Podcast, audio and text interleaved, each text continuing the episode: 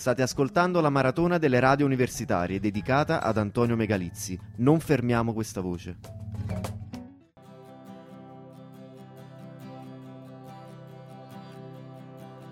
Siamo tornati per continuare con la maratona Megalizzi Non fermiamo questa voce. Io sono Chiara di Radio 6023 in compagnia di Francesca in rappresentanza di Raduni Musica e di Simone in rappresentanza un po' di tutti i format visto che sei il coordinatore di tutti i format della nostra cara Raduni partirei chiedendovi una di quelle proprio domande, no? un po' ostiche. Partiamo con questo rompimento di scatole. Oggi vorrei parlarvi di carriere universitarie e di studenti che è una cosa di cui si parla molto poco, ma è il motivo per cui abbiamo voluto proprio voi qua questi microfoni. Avete un'idea in testa, però partiamo da una domanda. Voi mi avete detto che siete entrambi studenti fuori sede. Come mai? Come mai scegliere di lasciare casa a magari 19 anni piuttosto che 22, no? Per chi decide di cambiare percorso in magistrale come Simone. Come mai? Cosa spinge uno studente a diventare un fuorisede? Ciao a tutti, io sono Francesca e sono calabrese, però mi sono trasferita quando ho finito le scuole superiori a Pisa in Toscana italiana per eh, iniziare il mio percorso universitario. Diciamo che la scelta è stata in parte eh, anche ehm, condizionata dal fatto che comunque mia sorella già studiava fuori. Dall'altro lato vivo in un contesto che è un po' ehm, difficile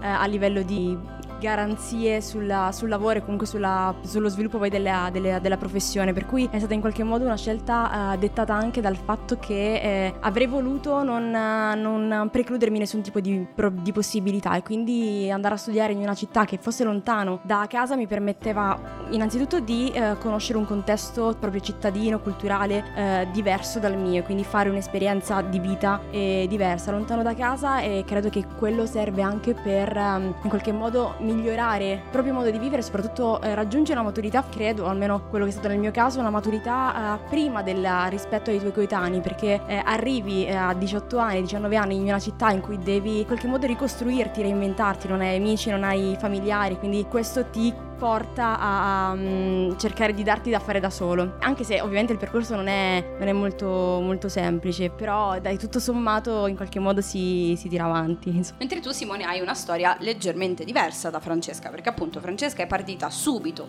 dopo il diploma, quindi iniziando una carriera universitaria senza conoscenze, no? come dicevi prima, mentre tu, a quanto ci hai raccontato prima, hai fatto un gradino in più. No? Sì, Chiara, ciao intanto e grazie per questo invito, ciao a tutte e tutti, sono contento di essere qui con Francesca Francesca e sì, ho scelto di fare la magistrale fuori sede, io mi sono laureato a Milano, quindi facevo il pendolare giornalmente, che era comunque faticoso.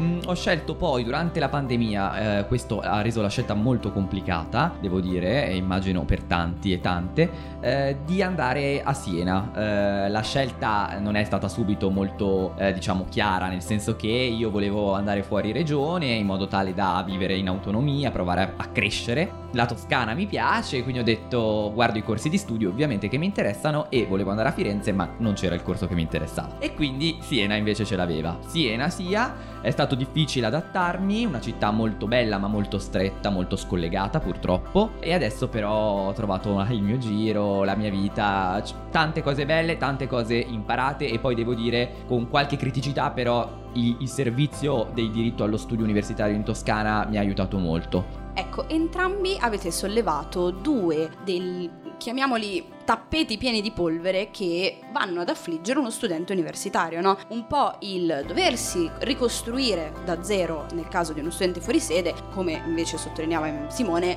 l'avanti e indietro di un pendolare, che sono un po' i due lati della medaglia, no? Scegliere se andare via di casa o pendolare o continuare, insomma, quelle parti dell'orientamento che sono magari più complicate. Adesso però scendiamo in una cosa del genere. Potremmo quasi dirci, secondo voi, quali sono i punti più deboli che vanno ad affrontare i ragazzi nel momento in cui decidono di stravolgere, possiamo quasi definirlo in questo modo, la loro vita per studiare. A mio avviso non è, non è forse il, punto più critico perché ci sono situazioni un po' più, più complesse, ne parleremo più avanti, però effettivamente una, un primo step che si, che si, incontra, con cui si deve fare i conti in qualche modo, è il discorso relativo a, vita, al costo della vita da, fu, da, da fuori sede. Già la vita degli studenti comunque è, è costosa e, e, di questo si fanno in qualche modo carico le, le, famiglie, però effettivamente la vita degli studenti fuori sede è, è maggiormente costosa perché affitti, bollette e poi se a questo sommiamo che effettivamente è vero che lo studio è, è, mm, garantito in qualche modo, no? Dovrebbe essere scontato, però tante volte diventa anche un posso permettermi di farlo, posso permettermi di andare a studiare in quella città perché magari nella mia, nella mia città il corso di studi non c'è, piuttosto che eh, ho voglia di uscire dalla mia regione per conoscere e vedere se c'è altro, se c'è qualcosa di meglio da, da che, che mi possa offrire. E però c'è chi ovviamente ha la possibilità di farlo e, e mm, c'è chi non ha questa possibilità. E quindi questo secondo me dovrebbe essere uno dei, mm, dei punti su, sui quali eh, bisognerebbe soffermarsi perché eh, è necessario in qualche modo garantire, dare a tutti la stessa possibilità. E soprattutto nell'ultimo periodo non sentiamo altro che parlare dell'aumento dei costi, no? E si, si stanno muovendo in modi diversi, ma tantissimi giovani, proprio per far sentire in qualche modo la loro voce, un po' quello che facciamo noi all'interno di, di raduni. Quindi speriamo che in qualche modo qualcuno possa eh, effettivamente ascoltarci. Invece Simone, tu hai tirato fuori no? quello che per due anni e mezzo ormai è stato un accompagnatore negativo che ha coinvolto le carriere, magari anche fin dall'inizio, di moltissimi studenti universitari, ovvero la pandemia di Covid-19. Tu hai deciso di trasferirti proprio durante la pandemia, quindi un doppio salto, no? perché era già un salto nel vuoto di per sé la vita in quel periodo, in più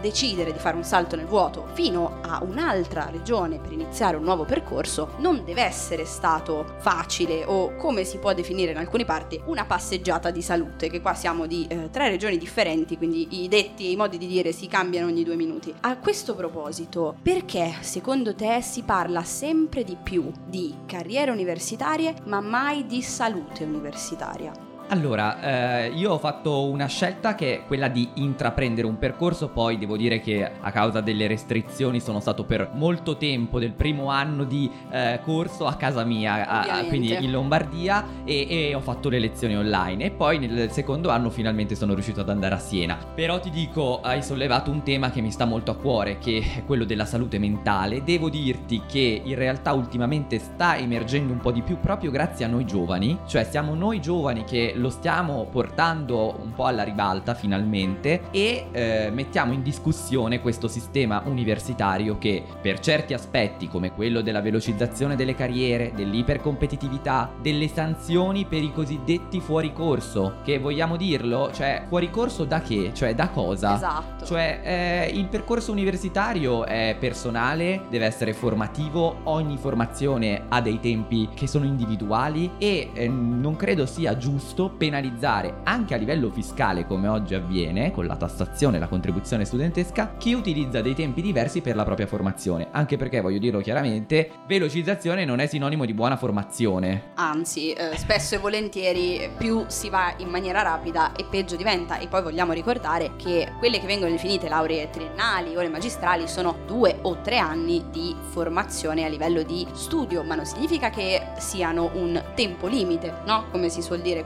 c'è sempre un po' questa dicotomia del non riconoscere il fatto che una triennale non debba essere per forza conseguita in tre anni. Tu devi studiare per tre anni, ma non è per forza conseguibile in quel verso. Posso anche aggiungere, se mi permettete, il fatto che effettivamente ognuno è vero che è nel proprio tempo, perché magari c'è lo studente che eh, si dedica soltanto all'università e quindi ovviamente dedica tutte le proprie energie a fare quello. C'è invece chi magari deve sempre per il fatto relativo ai costi o anche solo per scelta personale lavorare, quindi dedica il tempo anche in parte al lavoro piuttosto che ha una passione che vuole cercare di portare avanti. Quindi diciamo che non c'è una regola precisa, non bisogna fossilizzarsi sul fatto che una triennale vada finita in tre anni e che se passano i tre anni allora non siamo abbastanza, non, non, ci sentiamo meno dell'altro che si è laureato prima. È un po' una, una corsa con gli altri, quando in realtà ci dovremmo mettere soltanto in gara con noi stessi e testare e migliorare le nostre capacità eh, e le nostre abilità piuttosto che metterci a paragone con l'altro, che l'altro comunque ha sicuramente le sue difficoltà, le sue insicurezze e comunque proviene da un, ha un vissuto diverso dal nostro, quindi non, non possiamo paragonare un leone con una formica, no? Perché hanno due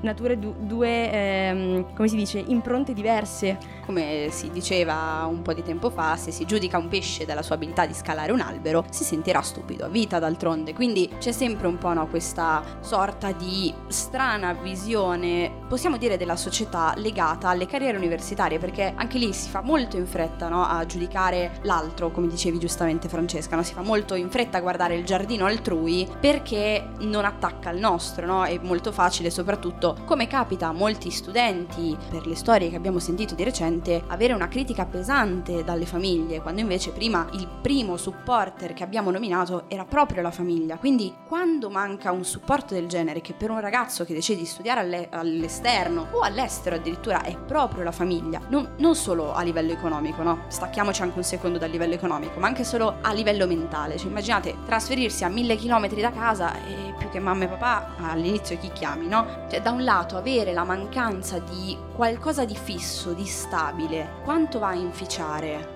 la testa di qualcuno che decide di intraprendere un percorso? Sì, ehm, ti dico, sicuramente questo è un fenomeno che riguarda i fuorisede, ma non solo, cioè in generale è il sistema universitario che da questo punto di vista io credo registri una patologia, no? Perché ci educa a questa eh, logica della velocità eh, che poi ci, ci devia, secondo me, anche nel, nel nostro percorso, perché a quel punto non vediamo l'ora di finire perché altrimenti non siamo eccellenti e quindi siamo scadenti in automatico e quindi siamo da buttare, diciamo. C'è un condizionamento, oltre che economico, come dicevo prima, come ha sottolineato Francesca, anche sociale, che poi si trasferisce chiaramente in delle ripercussioni personali, umane e lo sappiamo quindi in compromissione talvolta della salute mentale degli studenti e delle studentesse, che talvolta può portare a delle conseguenze estreme. Quindi è il caso, direi, di, come giovani, batterci per cambiare questo sistema universitario, perché se è eh, l'istituzione che di base orienta le studentesse e gli studenti, è chiaro che poi noi stessi alimentiamo questo meccanismo. A questo punto io vorrei farvi un'ultima provocazione che in realtà andrà a essere più un grido di aiuto che una provocazione. Perché noi facciamo parte di Radu- Raduni, un grande network, siamo stati o siamo studenti universitari, quasi tutti facciamo parte di una radio, ma in realtà qualcuno no, il che ci rende molto diversi. E qua io vi vengo a chiedere cosa può fare Raduni per andare incontro a queste persone per fargli capire che comunque da soli non si è, una voce c'è, può essere ascoltata. Cosa ha Raduni nella manica per aiutare queste persone? In realtà Raduni già fa tantissimo, mh, per il semplice fatto che eh, una volta entrato in un'associazione, in una reda- redazione del genere, comunque in- vai incontro e ti confronti con persone che hanno un vissuto, quindi delle esperienze di vita completamente diverse, che magari avevano iniziato o hanno anche concluso il loro percorso di studi in, che ne so, giurisprudenza e poi si ritrovano a fare i videomaker per eh, una, un importan- importante centro, un'importante eh, attività, insomma. Chi per esempio ha finito di fare infermieristica, poi ha deciso di cambiare, di buttarsi su ingegneria e effettivamente poi ci riesce a farlo piuttosto che la persona che non va all'università ma che si è riuscita a reinventare con uh, la passione per questo, per questo mezzo che è la comunicazione, che è la radio. Quindi diciamo che eh, già solo il fatto di entrare in un'associazione del genere ti permette, anche se, stai, se, se la osservi solo dall'esterno, di comunque toccare con mano il fatto che non siamo sbagliati se magari arrivando al secondo anno di università ci rendiamo conto che quella non è la facoltà che fa per noi e tante volte per timore del giudizio della propria famiglia, perché comunque si riversano tante aspettative, cioè i genitori si aspettano tanto dai propri ragazzi, no? E un po' lo fanno ovviamente perché vorrebbero vedere il proprio figlio realizzato, senza però mettere in conto che è possibile anche cambiare idea. Forse non siamo ancora abituati al fatto che si può fare un passo indietro per farne poi due avanti, che non bisogna sempre andare solo avanti, col rischio poi che continuiamo ad andare avanti, a un certo punto però ci scontriamo con la realtà e quello poi potrebbe portare e causare problemi che sono molto più gravi rispetto al semplice cambiare facoltà. Perché alla fine comunque il cambio è necessario quando serve o un buon supporto da un lato. Ma in realtà comunque è sempre formazione che hai, perché se decidi di fare tre anni di lettere e poi fare infermieristica, comunque quello che hai studiato, quello che hai imparato te lo porti dietro, ti potrebbe sempre ritornare utile. Guardate, io ho capito che eh, quando si fanno delle scelte la cosa più importante è pensare al proprio benessere, a stare bene. Quindi ci sono tanti fattori di cui tenere eh, conto, però eh, se una scelta non ci fa stare bene è la fine. Dobbiamo pensare a stare bene prima di ogni cosa, perché altrimenti tutto il resto ci verrà male, a mio parere. E penso che Raduni quindi possa dare spazio a questi problemi, problemi delle studentesse e degli studenti italiani che condividiamo come circuito nazionale delle radio universitarie abbiamo uh, una potenzialità unica di raccontare esperienze diverse di tutto il territorio nazionale che però ci accomunano, no? Perché appunto i problemi poi sono condivisi e quindi a noi piacerebbe e sono contento di lanciarlo qui con Francesca proprio perché è nato nata in questo FRU questa idea, questa ispirazione, in questo FRU 2023, l'idea di lanciare un nuovo format nazionale dedicato proprio alle esperienze delle studentesse e degli studenti per parlare di salute mentale, di voto ai fuorisede, di costo della vita e eh, ovviamente noi eh, apriamo questa possibilità a tutte le interessate, a tutti gli interessati, a voi che ci ascoltate, che fate parte di raduni, perché abbiamo bisogno chiaramente di energie, di eh, tempo, di volontà, perché da soli non ce la possiamo fare. Questa è una proposta che facciamo e ovviamente la sua realizzazione dipenderà anche da voi. Perfetto, quindi dopo questa chiamata alle armi, da un lato, a cui speriamo che i nostri soci rispondano numerosi proprio perché, come ci tenevi a sottolineare, è una cosa che tocca a tutti, non, non, non ce ne possiamo scampare. Quindi rifacendo un appello ai nostri soci, ai nostri soci di raduni, ma soprattutto alle emittenti di partecipare a questo progetto, noi vogliamo ricordarvi di continuare ad ascoltare la Maratona Megalizzi proprio per non fermare la voce né di questa maratona né dei ragazzi che vogliono comunque continuare a parlarvi.